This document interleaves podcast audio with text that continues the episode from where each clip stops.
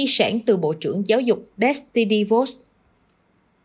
Nhiệm kỳ của Bộ trưởng Giáo dục Hoa Kỳ Betsy DeVos được đánh giá như thế nào sẽ tùy thuộc vào cái nhìn của người đối diện, cũng giống như vẻ đẹp không nằm ở đôi má hồng của người thiếu nữ mà ở trong mắt của kẻ si tình. Đối với vị tổng thống đã bổ nhiệm bà làm Bộ trưởng Giáo dục, bà thể hiện lòng trung thành bằng cách đe dọa các viện trợ liên bang nếu các trường không chịu khai giảng lại trong thời gian đại dịch xảy ra. Dù trước đó, bà đã ủng hộ việc Bộ Giáo dục không can thiệp vào thẩm quyền về giáo dục của chính quyền các tiểu bang.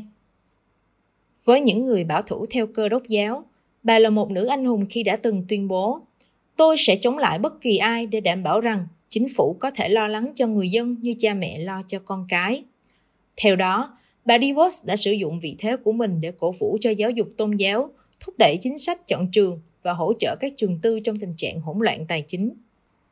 Với những người phản đối bà, trong đó có các công đoàn giáo viên của Mỹ, bà là một nhân vật phản diện lạnh như tiền, được biết đến là người đề xuất cho phép sử dụng súng trong trường học để chống lại gấu, là người đã phải viện đến lá phiếu của phó tổng thống để trở thành bộ trưởng và là người đã dành 4 năm để làm mất uy tín nền giáo dục công của Mỹ. Dù quan điểm của bạn với bà DeVos là gì, đây cũng là dịp để nhìn lại những kết quả của bà trong nhiệm kỳ vừa rồi và xem xét xem chúng có thể được tiếp tục trong nhiệm kỳ tới như thế nào.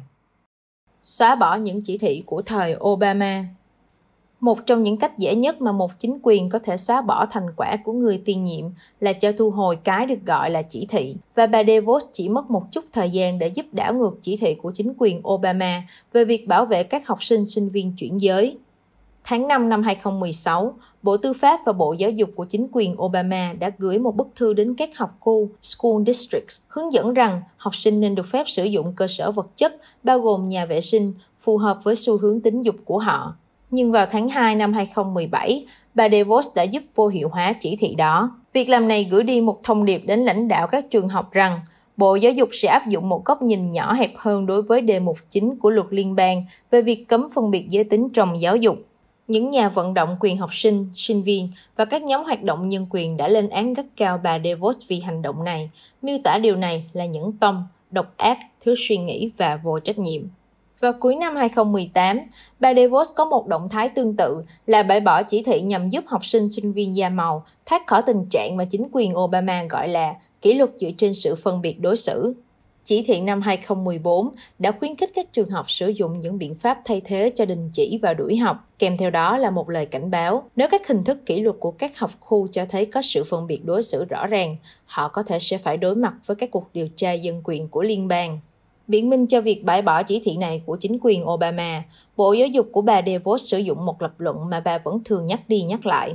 Các tiểu bang và học khu nên chịu trách nhiệm đưa ra các chính sách giáo dục thay vì để chính phủ Mỹ làm điều đó. Ngay cả khi lên kế hoạch ngân sách, bà DeVos cũng rất nhất quán về tư tưởng. Bà thúc đẩy để Bộ Giáo dục nhận ít tiền hơn từ Quốc hội, cắt giảm phần lớn các khoản chi của giáo dục liên bang và thu gọn các chương trình không bị cắt giảm. Các nhà làm luật liên tục từ chối những yêu cầu này. Bộ trưởng cũng thường nói về những gì bà cho là thất bại của hệ thống giáo dục công ở Mỹ. Để thay thế, bà đưa ra các giải pháp gây tranh cãi và chưa được kiểm chứng, như việc phân phối tiền học cho các gia đình để họ chi tiêu vào những gì họ muốn. Thay vì giữ chặt những gì chúng ta biết là sẽ không hiệu quả, bà DeVos nói với các nhà làm luật vào đầu năm nay, hãy để tôi đề xuất rằng chúng ta nên có can đảm làm gì đó táo bạo và bắt đầu một kỷ nguyên mới với sự phát triển và thành tích của học sinh. Dù những lời hùng biện này có vẻ được nhóm ủng hộ Tổng thống Trump ưa thích, nhưng cũng như việc bà DeVos đã dễ dàng bãi bỏ chỉ thị của chính quyền tiên nhiệm, thì những người kế vị bà cũng có thể làm như vậy với các chương trình của bà. Tại Quốc hội, đảng Cộng hòa và đảng Dân Chủ đều chưa bao giờ chia sẻ tầm nhìn của bà DeVos về việc thu nhỏ Bộ Giáo dục, đồng thời đã bỏ qua những đề xuất ngân sách cho việc đó. Các quy định mới về quấy rối tình dục Bà DeVos đã tạo ra một hệ quả lâu dài trong vấn đề ứng phó với các sự cố quấy rối và tấn công tình dục học đường bằng cách viết thêm các quy định mới xoay xung quanh đề mục chính. Những quy định mới này cho phép người đại diện của sinh viên bị cáo buộc đã thực hiện hành vi xâm hại tình dục được quyền đối chất trực tiếp với người cáo buộc, làm dấy lên các lo ngại rằng nạn nhân sẽ càng không dám lên tiếng tố cáo. Bộ Giáo dục đồng thời giới hạn định nghĩa quấy rối tình dục thành các hành vi xúc phạm một cách nghiêm trọng, gây ảnh hưởng lớn và hoàn toàn sai trái. Nó cho các nạn nhân hiểu rằng họ không nên mong đợi được tin tưởng, King nói. Khác với việc thay đổi các chỉ thị như trình bày ở phần trên, thì quy trình lập quy nghiêm ngặt cùng với yêu cầu rằng quá trình lập quy này cần được lấy ý kiến công chúng sẽ khiến chính quyền Biden khó có thể loại bỏ những quy định đã được thiết lập. Bà DeVos đã tiến hành một quá trình làm luật hoàn chỉnh. Họ đã tốn vài năm, họ đã rất tỉ mỉ và kỹ lưỡng. Rick Hess, người điều hành chính sách giáo dục tại Viện Doanh nghiệp Hoa Kỳ theo khuynh hướng bảo thủ cho biết. Đạo luật bảo vệ người vay không phải trả các khoản nợ học phí.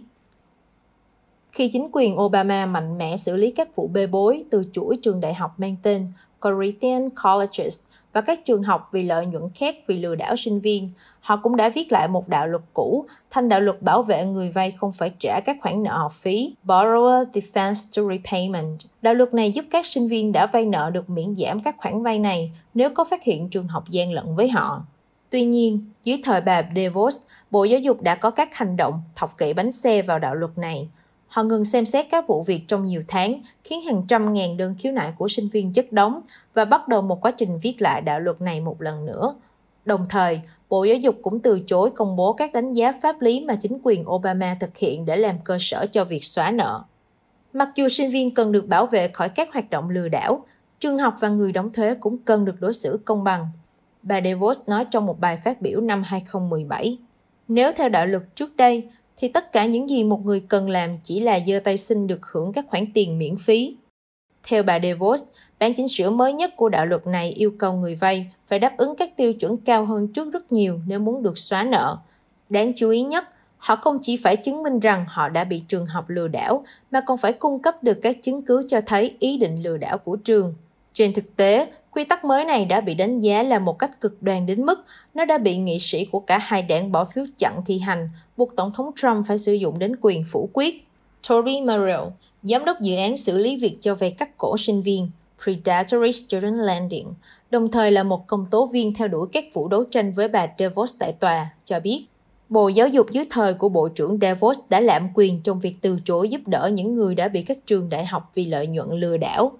Ông Muriel nói rằng rất khó để chính quyền Biden loại bỏ các đạo luật của bà DeVos nếu không trải qua một quá trình làm luật vất vả. Dẫu vậy, đạo luật này hiện đang trở thành tâm điểm của một vụ kiện liên bang tại tòa quận tư pháp Nam New York, nơi các thẩm phán có thể yêu cầu trả nó về phiên bản thời Obama. Lựa chọn trường học không có vấn đề nào mà bà DeVos kiên định hơn và theo đuổi một cách nhất quán hơn là mong muốn mở rộng các lựa chọn trường học thông qua phiếu thanh toán học phí School Vouchers tại hệ thống trường bán công và tư thục. Chương trình này có thể cung cấp đến 5 tỷ đô một năm cho trẻ em theo học tại các ngôi trường mà chúng lựa chọn, bao gồm các trường ngoài công lập và các trường tôn giáo. Mặc dù dự luật này có hơn 120 nhà đồng bảo trợ trong quốc hội, nó vẫn không có đủ sự ủng hộ rộng rãi để được thông qua, vì vậy, chính sách giáo dục K12 cách mạng nhất trong lịch sử đất nước chẳng khác nào là một chiếc máy bay không có cánh. Ví dụ, đề xuất ngân sách năm 2018 của Bộ Giáo dục đã mong muốn bỏ ra hơn 400 triệu đô để mở rộng chương trình phiếu thanh toán học phí ở hệ thống trường bán công và tư thục, nhưng Quốc hội đã bác bỏ ý tưởng này. Những người ủng hộ kế hoạch lựa chọn trường này tin rằng cuộc đại tu về luật thuế của Tổng thống Trump sẽ là một cơ hội hoàn hảo để thực hiện chương trình phiếu thanh toán học phí đầy tham vọng này, Tuy nhiên, điều đó cũng chưa bao giờ thành hiện thực. Khi Quốc hội duyệt chi hơn 13 tỷ đô để cho các trường tiểu học và trung học công lập trang trải các chi phí liên quan đến COVID-19, bà DeVos đã khiến một số thành viên đảng Cộng hòa tức giận khi nhất định cho rằng các trường công nên chi một số tiền lớn hơn như vậy để chi trả cho các dịch vụ, ví dụ như dạy kèm và đưa đón cho học sinh của các trường tư. Quốc hội Mỹ đã đồng ý rằng các dịch vụ như thế này nên được tính toán chi theo khả năng chi trả của các học sinh trường tư đến từ các gia đình có thu nhập thấp, nhưng bà DeVos thì cho rằng chúng nên được chi theo khả năng chi trả của tổng số học sinh nói chung. Sự bất đồng này thể hiện quyết tâm của bà DeVos trong việc sử dụng quyền lực liên bang để hợp pháp hóa và phát triển các lựa chọn thay thế cho giáo dục công. Nhưng, như thường lệ, các nỗ lực của bà đã thất bại. Bà DeVos sau đó đã phải từ bỏ cuộc đối đầu này đình công của giáo viên. Vào đầu năm 2018, các giáo viên ở Tây Virginia và Arizona đã làm một điều hiếm có đối với các nhà giáo dục. Họ bỏ việc để phản đối các trường học trả lương thấp cho giáo viên và thiếu quỹ hoạt động.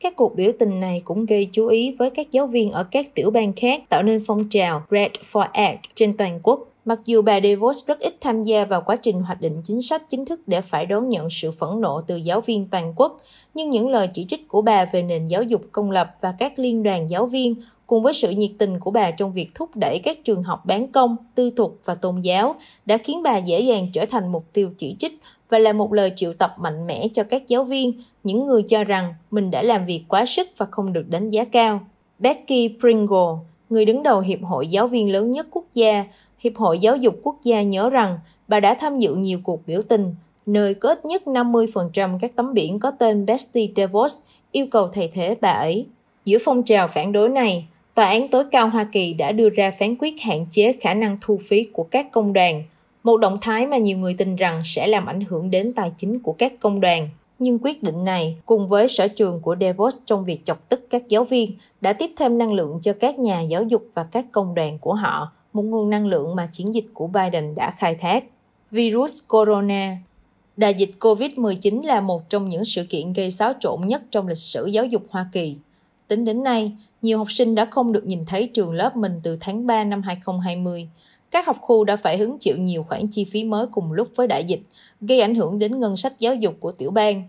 Bên cạnh việc phân phối hơn 13 tỷ đô mà Quốc hội dành cho các trường K12 trong đạo luật CARES, bà DeVos phần lớn cho thấy sự bị động trong vấn đề giúp các trường học vượt qua tổn thất tài chính do đại dịch, mà nhiều tổ chức giáo dục ước tính vào tháng 5 sẽ mất thêm ít nhất 175 tỷ đô nữa. Trong những ngày đầu của đại dịch, bà DeVos đã làm việc với Quốc hội để tạm hoãn việc thanh toán các khoản vay của sinh viên cả nước và tạm thời giảm lãi suất vay xuống còn 0%. Tuy nhiên, kể từ đó, bà đã đứng bên ngoài những lời kêu gọi từ các tiểu bang và lãnh đạo các trường học trong việc cung cấp các hướng dẫn dựa trên thông tin khoa học nhằm giúp xác định các ngưỡng an toàn cho việc đóng cửa và mở cửa lại trường học.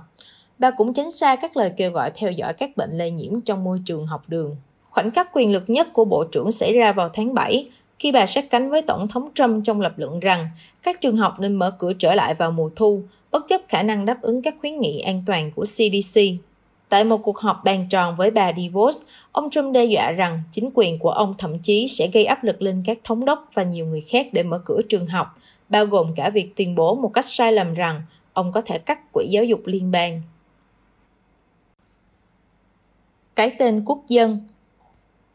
Tất cả những điều này để lại cho bà DeVos những di sản gì với vai trò là một bộ trưởng giáo dục. Nói một cách thực tế, phần lớn công việc mà bà đã tiến hành hiện nay đang được làm lại hoặc có thể bị dỡ bỏ. Đối với các dự án mà bà tâm huyết nhất là mở rộng tiếp cận của các gia đình đến các trường tư thục và bán công, bà cũng đạt được rất ít tiến triển và có thể phản tác dụng, khiến ngay cả những đảng viên dân chủ có thiện cảm với bà cũng không dám liên kết với một nhân vật được coi là phản diện trong mắt những người cùng đảng.